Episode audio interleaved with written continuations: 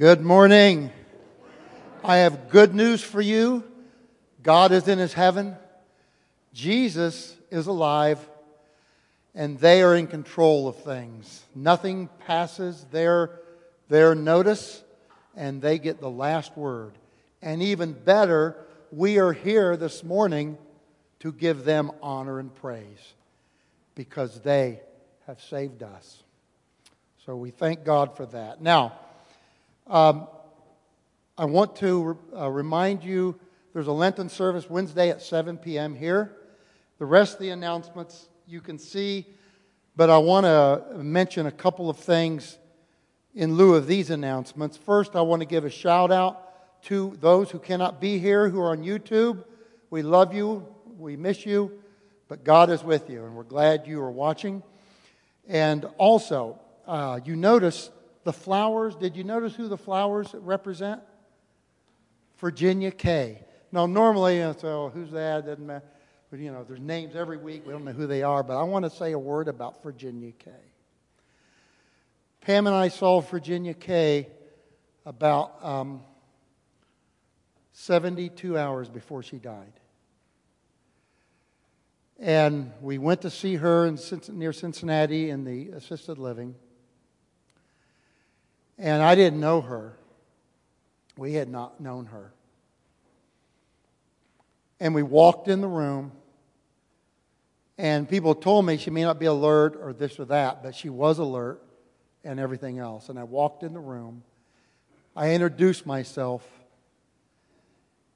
and a big smile came on her face, and you're going to find out why I'm mentioning her, what was important to her. Because she was laying on the bed on her side, and I came in and introduced, and she says, the church did not forget me. She spoke for 45 minutes. And she, I probably didn't bring it, but it's in the office. She gave a list of names because she loved the church. Tell this person, give my regards. That person, just a whole list. And when I asked her, and she has served, she, she was in this church 50 years and a teacher uh, or librarian, I believe, at the school. Didn't have any family except a sister. She loved this church.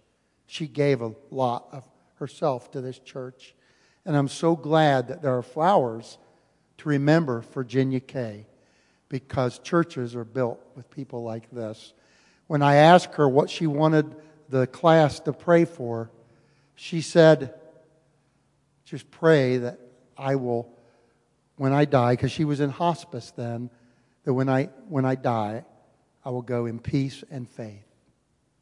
And, and she did. She never had a service, but I just wanted to honor her and to let you know uh, what she meant to this church and what this church meant to her. Virginia K. May God uh, give her rest and peace. Now, finally, I want to make a, well, one last statement on the Asbury revival today. I've been in contact all week with people there and this and that. Um, it's a powerful movement of God. The president had a meeting yesterday morning with alumni. I am, I am an alumni, and, and many others were on that meeting. Um, the president has asked if, you're an alumni, please do not come to Asbury right now. And when I explain why, you'll know revivals are messy and they grow and God moves. And, and there are thousands of people coming every day to Wilmore, Kentucky. And the president said they're coming from other countries. I think Paraguay, Japan, all, all over, they're coming to Wilmore, Kentucky. I spoke with a uh, chaplain that used to work for me at the VA who was there this weekend. He said on Friday night, Hughes Auditorium that has a capacity of 1,700. At midnight, there were 2,000 people in Hughes Auditorium and 3,000 outside. The Estes Chapel at Asbury Seminary was open for overflow, but people wanted to get in Hughes, and the reason is this revival is showing there is a tremendous hunger in our country and in the world to feel and sense the presence and the movement of God. And I have been told that in that sanctuary, the presence of God is palpable. There's even a live feed which will be ended this week. Classes will start back up the end of this week. They're, bank, they're, they're setting time aside just for students because there have been so many people come. People are coming in wheelchairs. There have been some healings, some miraculous healings in Hughes Auditorium. People are wheeling in their, uh, their loved ones who are sick and ill. It's just uh, been a powerful move of the Spirit. And if you watch the live feed, you can say, well, that, boy, the music's okay. There's no PowerPoint, there's no smoke machine. The seats aren't very comfortable, they're wood. There's not even a speaker. Where's the big name speaker? But you know what is there? Jesus by his Holy Spirit. And when Jesus is present, none of that other stuff really matters a lot. There was a powerful movement of God, and they want, uh, they want that movement to expand out to the country and to the world. And that's the president. And the president said this. Can you imagine a president of a Christian university saying this? He said, We don't need money. When does a school ever not need money to run? But we don't need money. We don't need volunteers. They have PhDs or professors emptying trash and helping out because there's been just a, a, a plethora of just humility and God's movement and repentance and love. He said, We need your prayers. That's what. That's what they need. So pray for wisdom because he said it's we're overwhelmed. They are. He said, I'm, I'm concerned, you know, the staff that works there, they've been going 24 7. So pray for them. Pray that they faithful to the Spirit and let God's work be done. And they go on. So I just wanted to give you a report. And then that's been a little long. I'll try to shave those minutes off my sermon. I don't know if that'll work or not, but I'm really going to try. Okay? And now uh, let us prepare. Uh, as the choir does sing, let us in, just have that time for the introit that we just invite, we invite God into our hearts and that we acknowledge his praise as we prepare.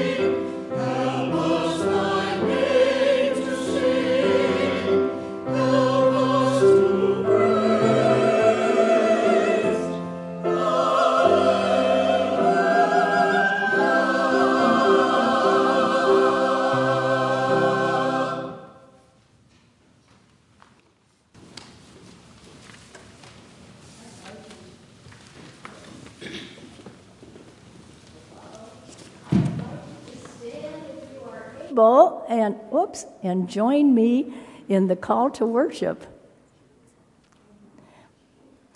Listen, for God is speaking.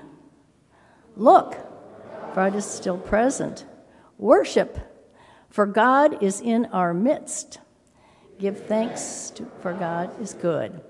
Our opening hymn this morning is O Worship the King. It's number 73, and I think maybe on the screens. Thank you.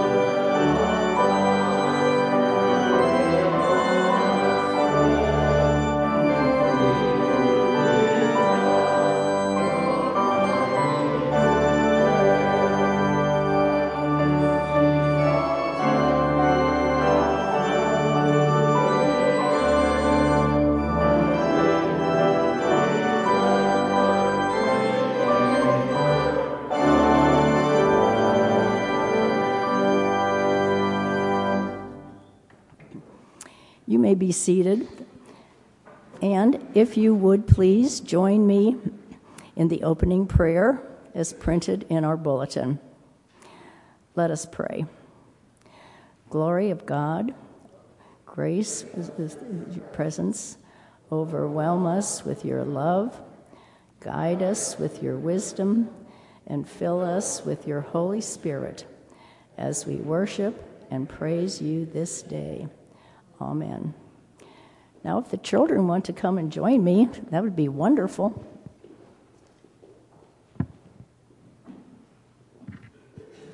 Is it turned on? Oh, I think it is. Yay.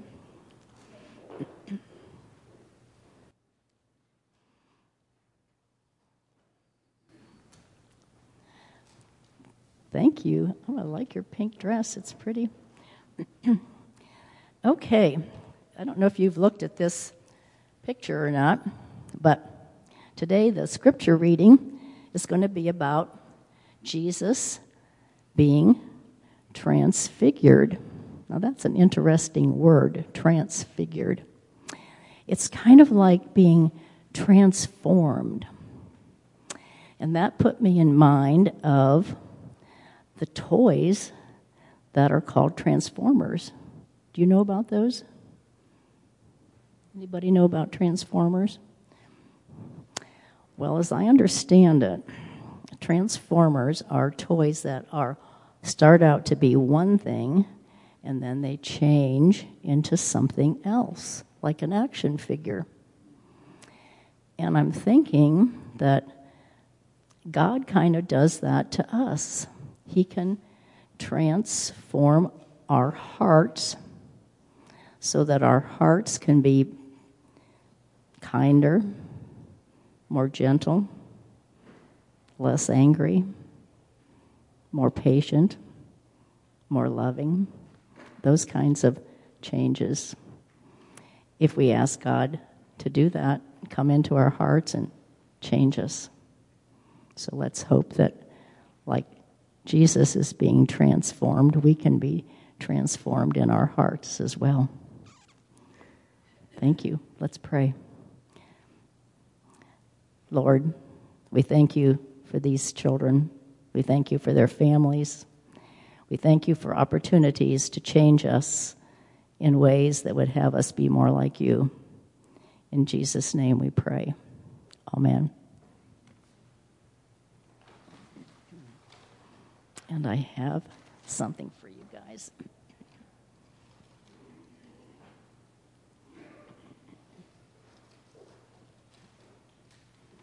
Thanks, guys. You're welcome.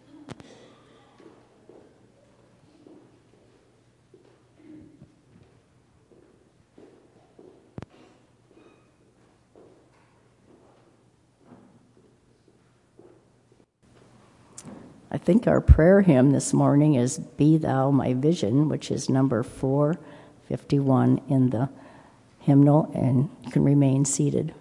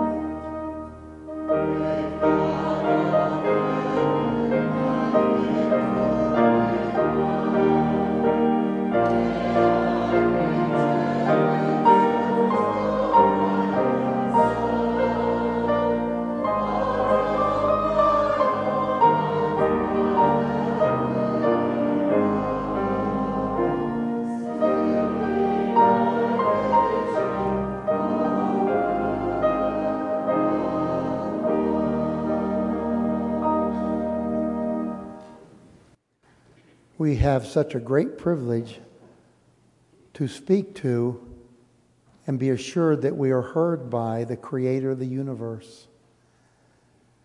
And as we go before the throne of God to pray, we're going to have a moment of silence that you can quiet your hearts and souls and present to the Lord your own personal concerns. And I want to remind you that you may come to the altar and pray and stay during the whole pastoral prayer or leave halfway or whatever you want to do. The altar is open always for you to come and pray at the altar as well. Uh, and you may do that at any time. But right now, let us bow before the Lord, and we're going to have just a moment of silence.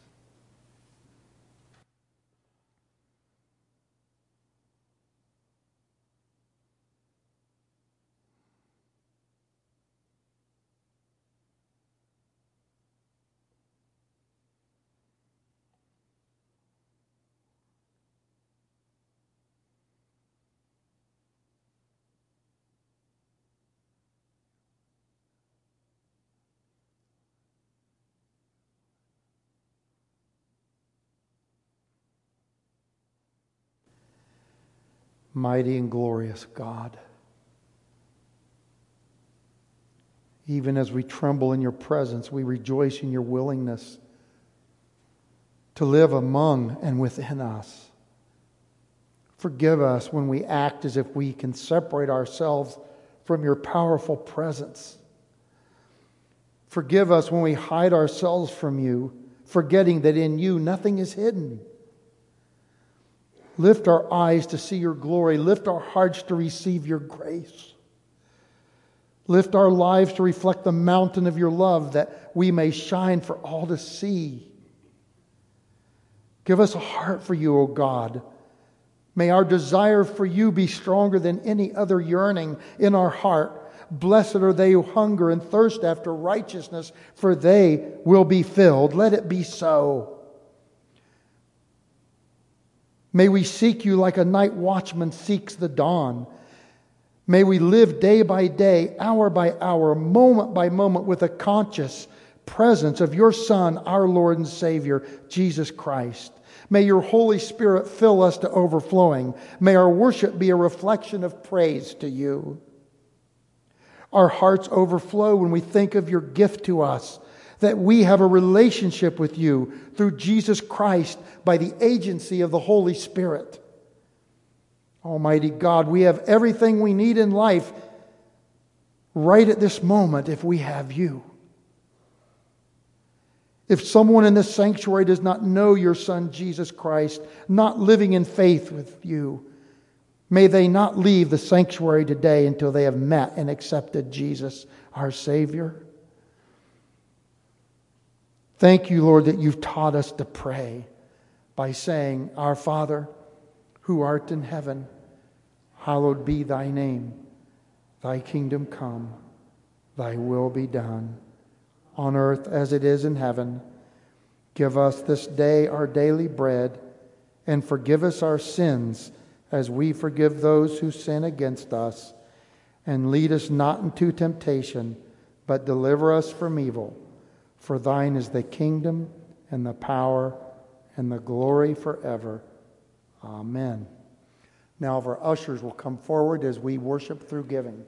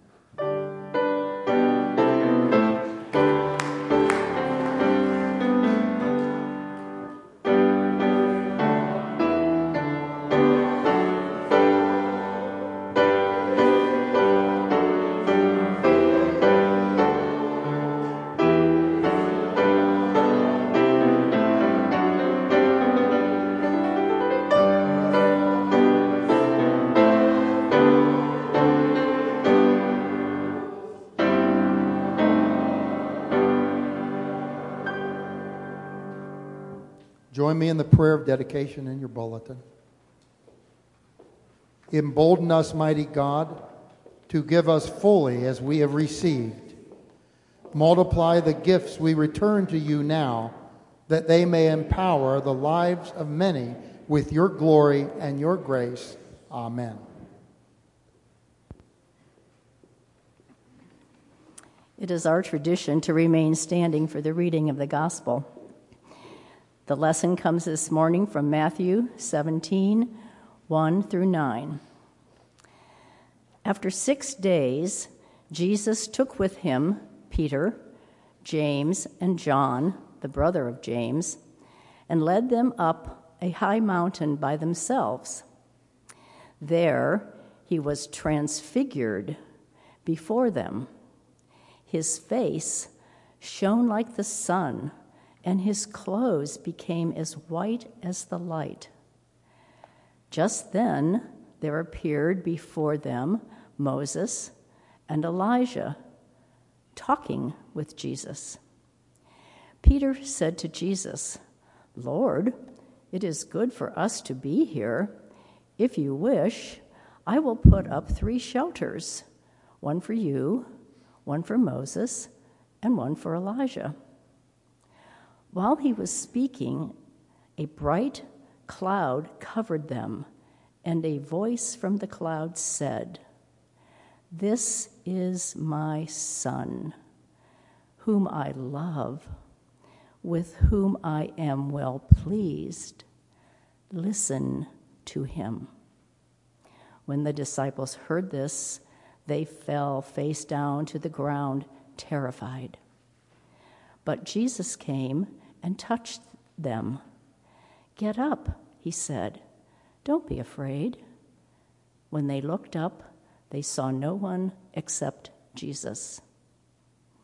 As they were coming down the mountain, Jesus instructed them Don't tell anyone what you have seen until the Son of Man has been raised from the dead. The Word of God for the people of God. Thanks be to God.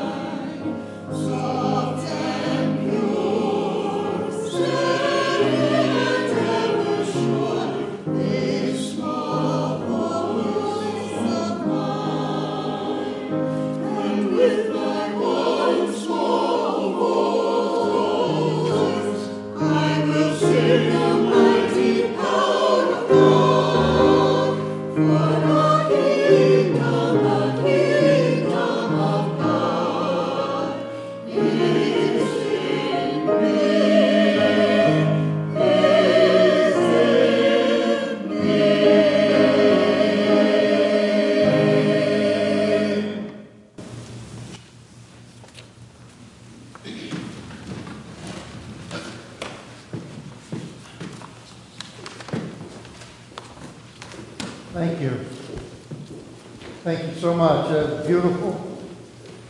Thank you, Carol, for playing, and Mike, and for the offertory. What would we do without music, Tom? Brings us right before the Lord. If you would join me for a moment of silence as we bow our heads and just ask the Lord to speak through me as I was telling Chad before church. if y'all aren't praying for me, this is nothing but a speech. And I know you don't want to hear a speech, and I don't want to give one. There's a Holy Spirit not in it, that's what's become. But I want the Holy Spirit to be in it. And we pray that the Holy Spirit is in it. So we just have a moment of silence.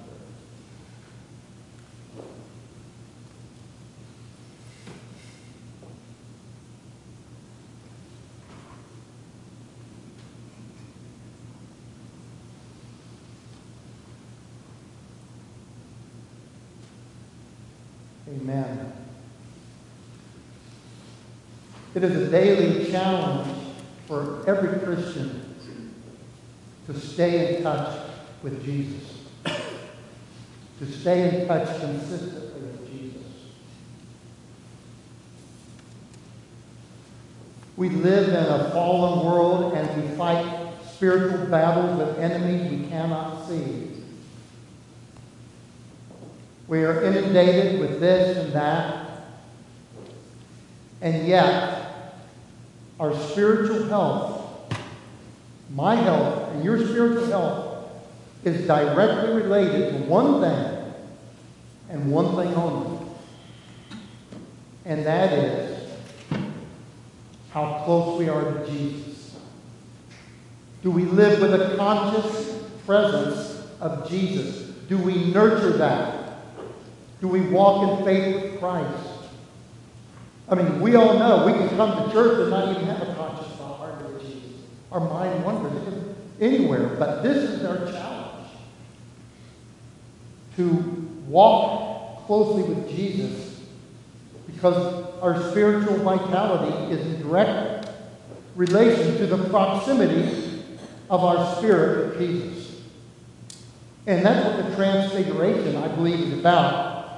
And I want to look at the transfiguration and look at what does it tell us about walking with Jesus? What does the transfiguration tell us about having a living, vital, Holy Spirit filled Jesus reality of walking with Jesus in our life each day? Because I noticed some things I observed in reading this that help me, and I hope they'll help you. Now, I want to give you some context.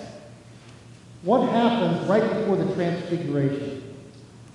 Well, in the chapter before, chapter 16, this is what happened. Let me just read a, a few verses of this.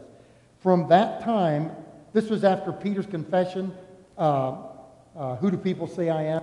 Then, G, then, then Matthew writes From that time, Jesus began to show his disciples that he must go to Jerusalem and suffer many things from the elders and chief priests and scribes and be killed and be raised up the third day. And this is when Peter took Jesus aside and says, No, this will never happen. And Jesus said, Get behind me, Satan, because you are not thinking of things of God, you're looking at your own. And so, even when Peter at that moment was with Jesus, he really was disconnected from Jesus because his mind was not thinking on God's interests, but on his own. And we can be in church or anywhere else on our knees and praying and thinking of our interests, but not God's interest. And the challenge of the Christian life and living a vital Christian life is that we walk with Jesus so that, our, that God's interest in our life is our interest and not our own. That's not part of the sermon. Don't even, that's free. Okay. Don't have that down. But, but um, I'll try to save you on the back end of the sermon in minutes, I'm sure. Um, and then he says, then Jesus said, if anyone wishes to come after me, but deny yourself, all this. Now, so uh, it was, uh, this was only six days because of the first verse of chapter 17 that we read, this happened uh, six days later. The transfiguration happened six days from what I just read to you. And so Jesus is preparing himself and he is preparing his disciples for a really uh, life changing and difficult battle. The battle with the disciples would be to be faithful and not abandon Jesus. And the battle for Jesus is that he will be faithful to God's will, his Father's will. So that's the context. So, in light of that, as we approach Lent, what does the Transfiguration show us that might help us to walk with Jesus? And the first thing is, I think we need to spend time on the mountain. In our lives, we must spend time on the mountain. The mountain is where Jesus is. We must find time and spend time where Jesus is. We need to carve that time out. We're, we're driven in today's culture with the tyranny of the now. Everything's now. Everything's now. I don't want to sound like an old fogey, you young people sitting there, which is most of you in the audience today. Um, but, uh, but way back in the day, everything could not be now. Because if you sent a letter, you had to wait for a response. And if you wanted to learn something, you had to go drive to the library or walk or ride your bike. But everything is now. Everything, we have the tyranny of the now. It's not even email, it's worse than that, it's text. If you get a text now, you got to do something with it. Turn off the notification. Look, see who it is. Is it important? Do I need to respond now? We live with the tyranny of the now. And you have to ask yourself, what do we wait for in, in our culture today? What do we wait for? Not much. And yet, God calls us to wait for Him and wait for Christ because God's movements are not our movements. We can begin losing moments. And when we start losing moments on the mountain, we begin not being able to hear God. But when we spend time with Jesus, it declutters our spirit, our soul, and our mind because we're always getting cluttered with things of the world. Now, what's amazing is in Luke, it doesn't say this in Matthew, but in Luke, the first thing Luke says is that Jesus went up to the mountain to pray. Think, okay, let that settle in. Jesus, Jesus went up to the mountain to pray? Isn't he perfect? Isn't Jesus perfect? Isn't he the Son of God? Never sinned, never, never sinned once in his life? But he needed to pray. Jesus needed to pray. He needed to have time with his Father. And I say to myself, if Jesus needs that, how much more do we? We're fallen. We struggle every day to live the Christian life. Some days we feel so close to God, or moments in a day, and others it's a million miles away, we didn't even think of it. And before we know, we're down some, roads and we're not even trusting Him. But Jesus prayed. So the first thing is spend time on the mountain. We got to make time for the mountain. Number two, sometimes we got to do nothing before we do something. Now, we all, a lot of us are like this. Do something. Don't just sit there. Do something. But sometimes we should do nothing before we do something. On the mountain, Christ was transfigured, and, and he met with Moses and Elijah, a, a prophet, and, uh, and Moses, the giver of the law, the law through Moses. And I think Jesus was making a point that he is the fulfillment of the law. Jesus Christ didn't come to get rid of the law, but to fulfill it. The law made people temporarily righteous, kind of, but Jesus came and fulfilled the law of God. And the law became the law of the heart. Love the Lord your God with all your heart, mind, soul, and soul and spirit and strength, and love your neighbor as yourself. That is the law of God encapsulated in, in two sentences. And then Elijah the prophet. What was Jesus saying? I am the Messiah. I'm the one the prophets spoke about. I'm the one the prophets wrote about. I'm the one that you have been waiting for. Moses and Elijah And then Peter.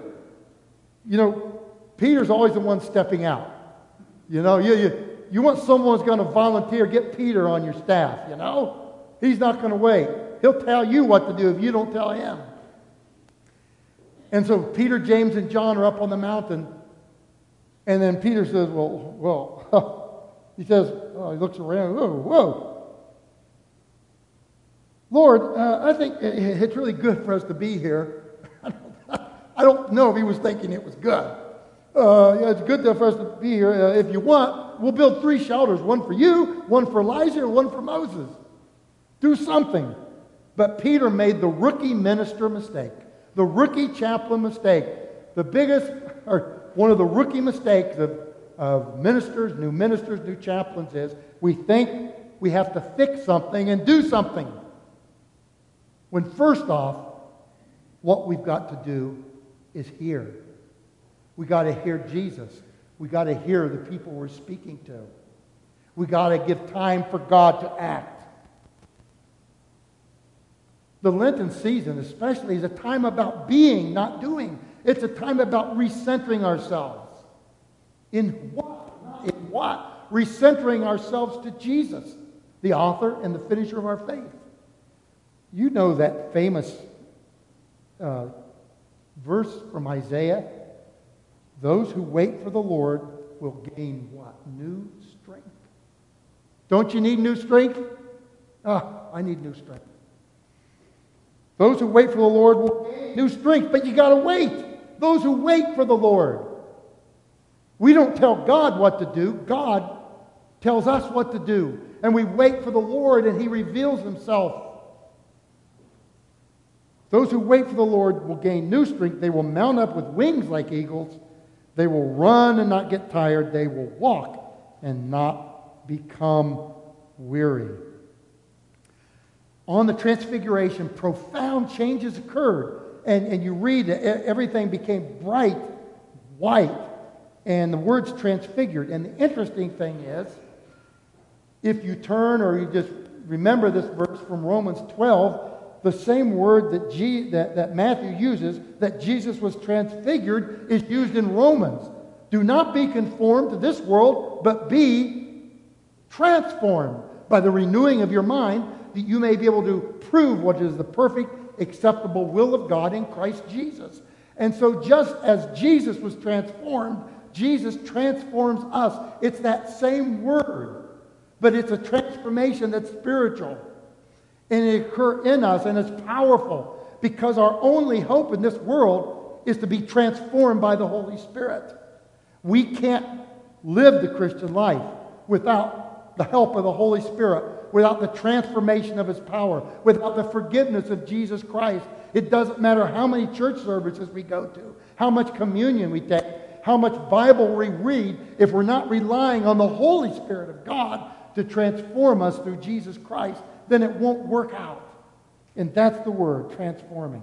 And then the third thing I saw in the transfiguration is this. The, as far as I know, some of you Bible scholars may correct me, but I'm just off the top of my head. I think this is the only place in the New Testament where God, Father God, commanded the disciples. He commanded three disciples. This is what he said This is my son whom I love, with him I am well pleased. Listen to him. That word in the Greek is a command. It's an imperative because in the Greek language you can say a word, you can be, you can know what it is by the grammatical constructions of the Greek language. And that is a command. God gives a command to Peter, James, and John, and by virtue of this, this, this uh, historical uh, uh, report, and by virtue of it being in the Holy Scriptures, God is giving this command not just to them and not just to the 12 disciples and not just to the saints of the past, but He's giving to us at Faith Community Church today, February 19th, 2023, at this very moment. God is saying, Listen to my son Jesus. That's what God is saying. Listen. Listen to my son. And yet there are many voices. But Jesus' voice is the most important of all of them. God calls us to turn down life's noises so we can listen to Jesus. I believe Jesus wants to speak to us. And I think we miss him. I, I, I know I miss him so much. And when I take time, I can hear him. See, you don't know when Jesus might speak to you. And when we're not paying attention, we're not going to hear it. But if we're paying attention, he may speak to you when you're driving. He may speak to you when you're out for a walk. He may speak to you when you're sitting in the doctor's office and you're worried, but you just say, Help me, Jesus. And you connect with Jesus. He may speak to you. He may speak to you when you don't know how to discipline your child. He may speak to you when you are, are facing a very uh, scary medical report. He may speak to you when you're, when you're dealing with life's difficulties if we just listen and call upon him. Some of the voices we hear now are lies. Did you know that? Some of the voices you hear are lies. Some of the voices that, that determine your behavior sometime are lies. Here's one lie I'm not enough. I'm not enough. There's other people so much more talented. There's other people so good. There's other people that can do so much. I'm just pathetic. I'm not enough. That's a lie. That is a big, fat lie. Yet to all who received him, to those who believed in his name, he gave the right to become children of God. And I say, if you and I are children of God, we are enough. Because we're created in God's image. And in God's image, nothing is better. But we hear that lie. I'm ashamed. I'm ashamed. Sometimes we carry shame because of things we have done in our past and we can't get by it. And sometimes we carry shame because of things that were done to us.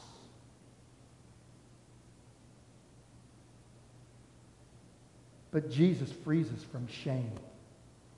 There's no shame in Christ. How do you know? You say, well, what did he do with the woman caught in the midst of adultery? That's a, that would be embarrassing or worse, right? Going to be stoned to death in the dirt. Jesus says, He without sin cast the first stone. And now Jesus is going to give it to her. Oh, you pathetic woman, you, you nasty woman going with someone else's uh, husband. No. No. He didn't do that. The shame she had in the dirt, exposed to everybody her deeds.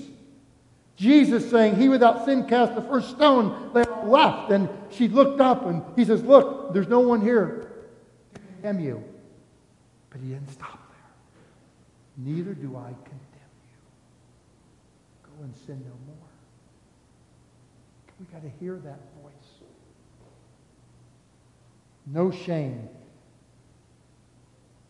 The scripture says, I am not ashamed of the gospel because it is the power of God that brings salvation to everyone who believes. For the gospel, in the gospel, the righteousness of God is revealed, a righteousness that is by faith from first to last. The righteous will live by faith. But look at this word in 1 John. And now, dear children, Continue in him, that when he appears, we may be confident and unashamed before him at his coming. The continuing in him is on the mount. It is the relationship with Jesus Christ. We continue in him. When we feel the shame, we continue in him. There is no condemnation for those in Christ Jesus. That's what Romans, I think it's 8 1 and 2 say. There's no condemnation. We continue in him. But sometimes the lie we hear, I should be afraid. I should be afraid. But where do we see all through Scripture when we interact with Jesus and God interacts? Do not be afraid. On the lake, the Sea of Galilee, when the disciples were afraid, Jesus said, Fear not. When he spoke to the uh, shepherds at the first advent, fear not. When he spoke to prophets, when the angel spoke to prophets in the Old Testament, fear not. But almost the first thing that God's messenger would say, Do not be afraid. But what about a lie. I can't. I can't do it. I can't do it. I want to tell you something. I can't preach, and I can't get up and play my violin in front of people, and I can't pastor. I haven't pastored a church since 1989 because I've been in the Air Force and the VA. I can't. I can't. We have a lot of can'ts. There's a lot of things we can't do. But I say this if God calls us, if God calls you to do something, I can do all things through Christ who gives me strength. Whether it's volunteering in something in the church or doing something you think, well, it's out of my comfort level. Yeah, because if it's not out of our comfort level, it's unlikely you're going to trust Jesus. You're going to do it in your own power. I know how we work. So it's going to be out of our comfort level, but if God calls us, we can do it. Don't believe that lie. But what about this? I'm worthless. Worthless. Think of that. Sometimes we believe that lie. I'm worthless. Sometimes I speak with people who have made grievous mistakes and decisions in their life, or they've struggled with addiction and they just feel worthless. And I visit those who cannot be in church anymore. And they spent their life giving. They spent their life volunteering. They spent their life giving money. And now they can't because their money is gone. And their strength is gone. And their health is gone. And their transportation is gone. And their support is gone. And they have told me they feel worthless. But I want you to hear this. I want those on YouTube to hear this. That you are a chosen people, a royal priesthood, a holy nation, God's special possession, that you may declare the praises of him who called you out of darkness into the light. There's no age limit on our value to God.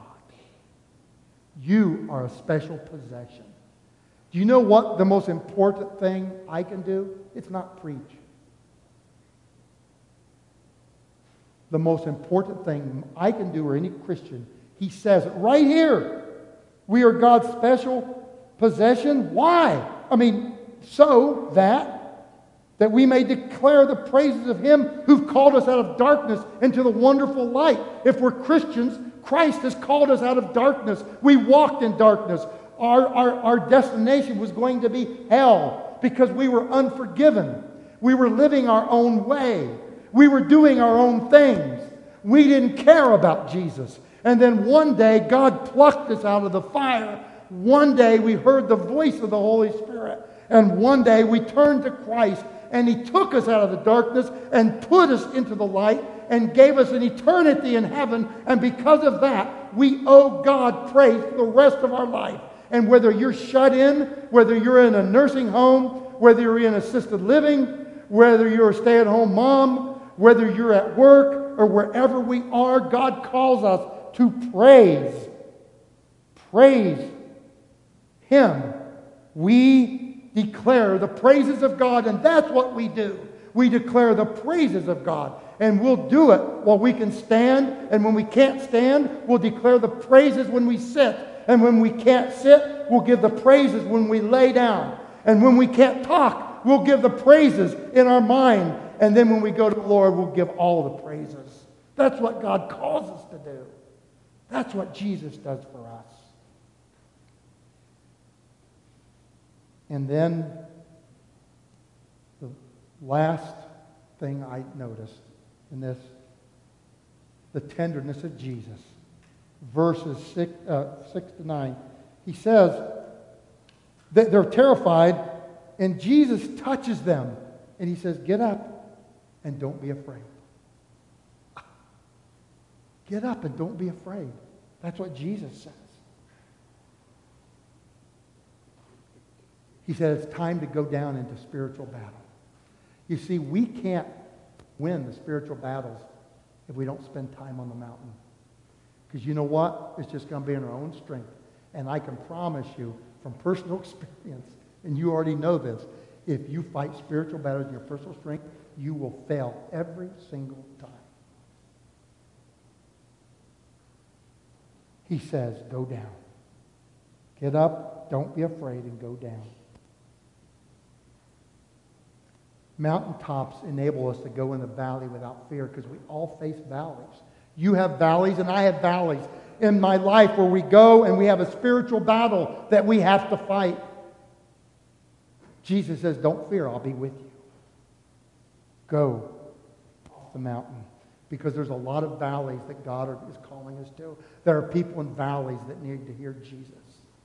There are people who need to see the love of Christ. God calls us into those valleys. One of the most amazing Christians I ever knew. What I mean by that, a person who lived in the moment with the conscious presence of Christ was a man I don't even know his name and I didn't even speak his language. He was Pakistani. The year was 1996. I was in Dhahran, Saudi Arabia, before the bombing that happened there later. And because of the sensitivities of the Saudi leadership, we had to have Christian worship services in a parking garage. Couldn't have it out in the open. And so there was a parking garage, and, we, and the, the civil engineers had built some uh, wood, you know, studs up and walls, so that we had a place where about 100 people could worship. And it was damp and dank and poorly lit. Lit. I think, oh no, teachers here. I know I just did a, lit is not a word, I don't uh, poorly lit, I believe. Anyway, poorly lit. And it was an evening service. There was that, probably 30 people there. And I, I did communion. And there were a lot of shadows in the chapel. And, and the, a Pakistani was in there. Now, keep in mind, and those in the military know this if you've been overseas, that third country nationals are hired uh, by contractors and they do work for um, an American basis. And they're the poorest of the poor, and they come and sometimes the, the, the contractors remove their visas and they live in squalor. They can't practice their faith in Saudi Arabia at all if you're a Christian. They, they get poor pay, but a lot of pay compared to their poor families they would make back then. He was from Pakistan. And he was a Christian, a Pakistani Catholic. And they would, you know, clean and do this and that. They were invisible. They were invisible to us. We never talked to them. Didn't know their language. Didn't care. And I got done with communion. And I walked to take my stuff back under the shadows. And this Pakistani, thin, dark skinned mustache he was standing like this. Just like that in the dark. Because he couldn't be caught by a supervisor. In the dark. What's he doing? He was communing with Jesus. And I went up and I said, the communion said, offered communion. Tears started coming down. He had not did something like that with communion since he'd been in Saudi Arabia, probably a year at least. And he wept with joy. And he handled that communion like it was a piece of gold.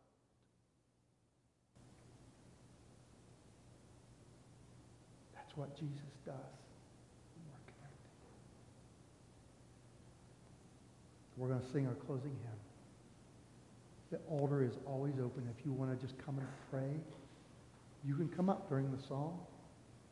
If you want to pray in your pew, that's all good too. If you would please, let me pray and then we're going to stand. Lord, I pray you would help us.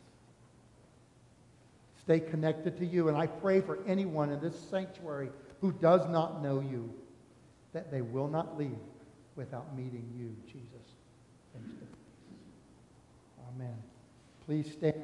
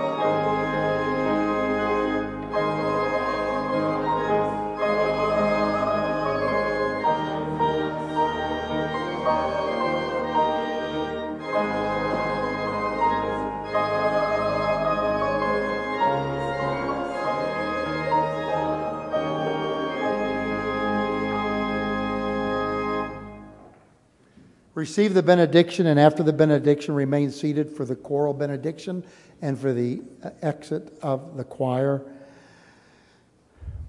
When you leave here, may you leave with Jesus, and may he be by your side every moment of every day. Amen. You may be seated.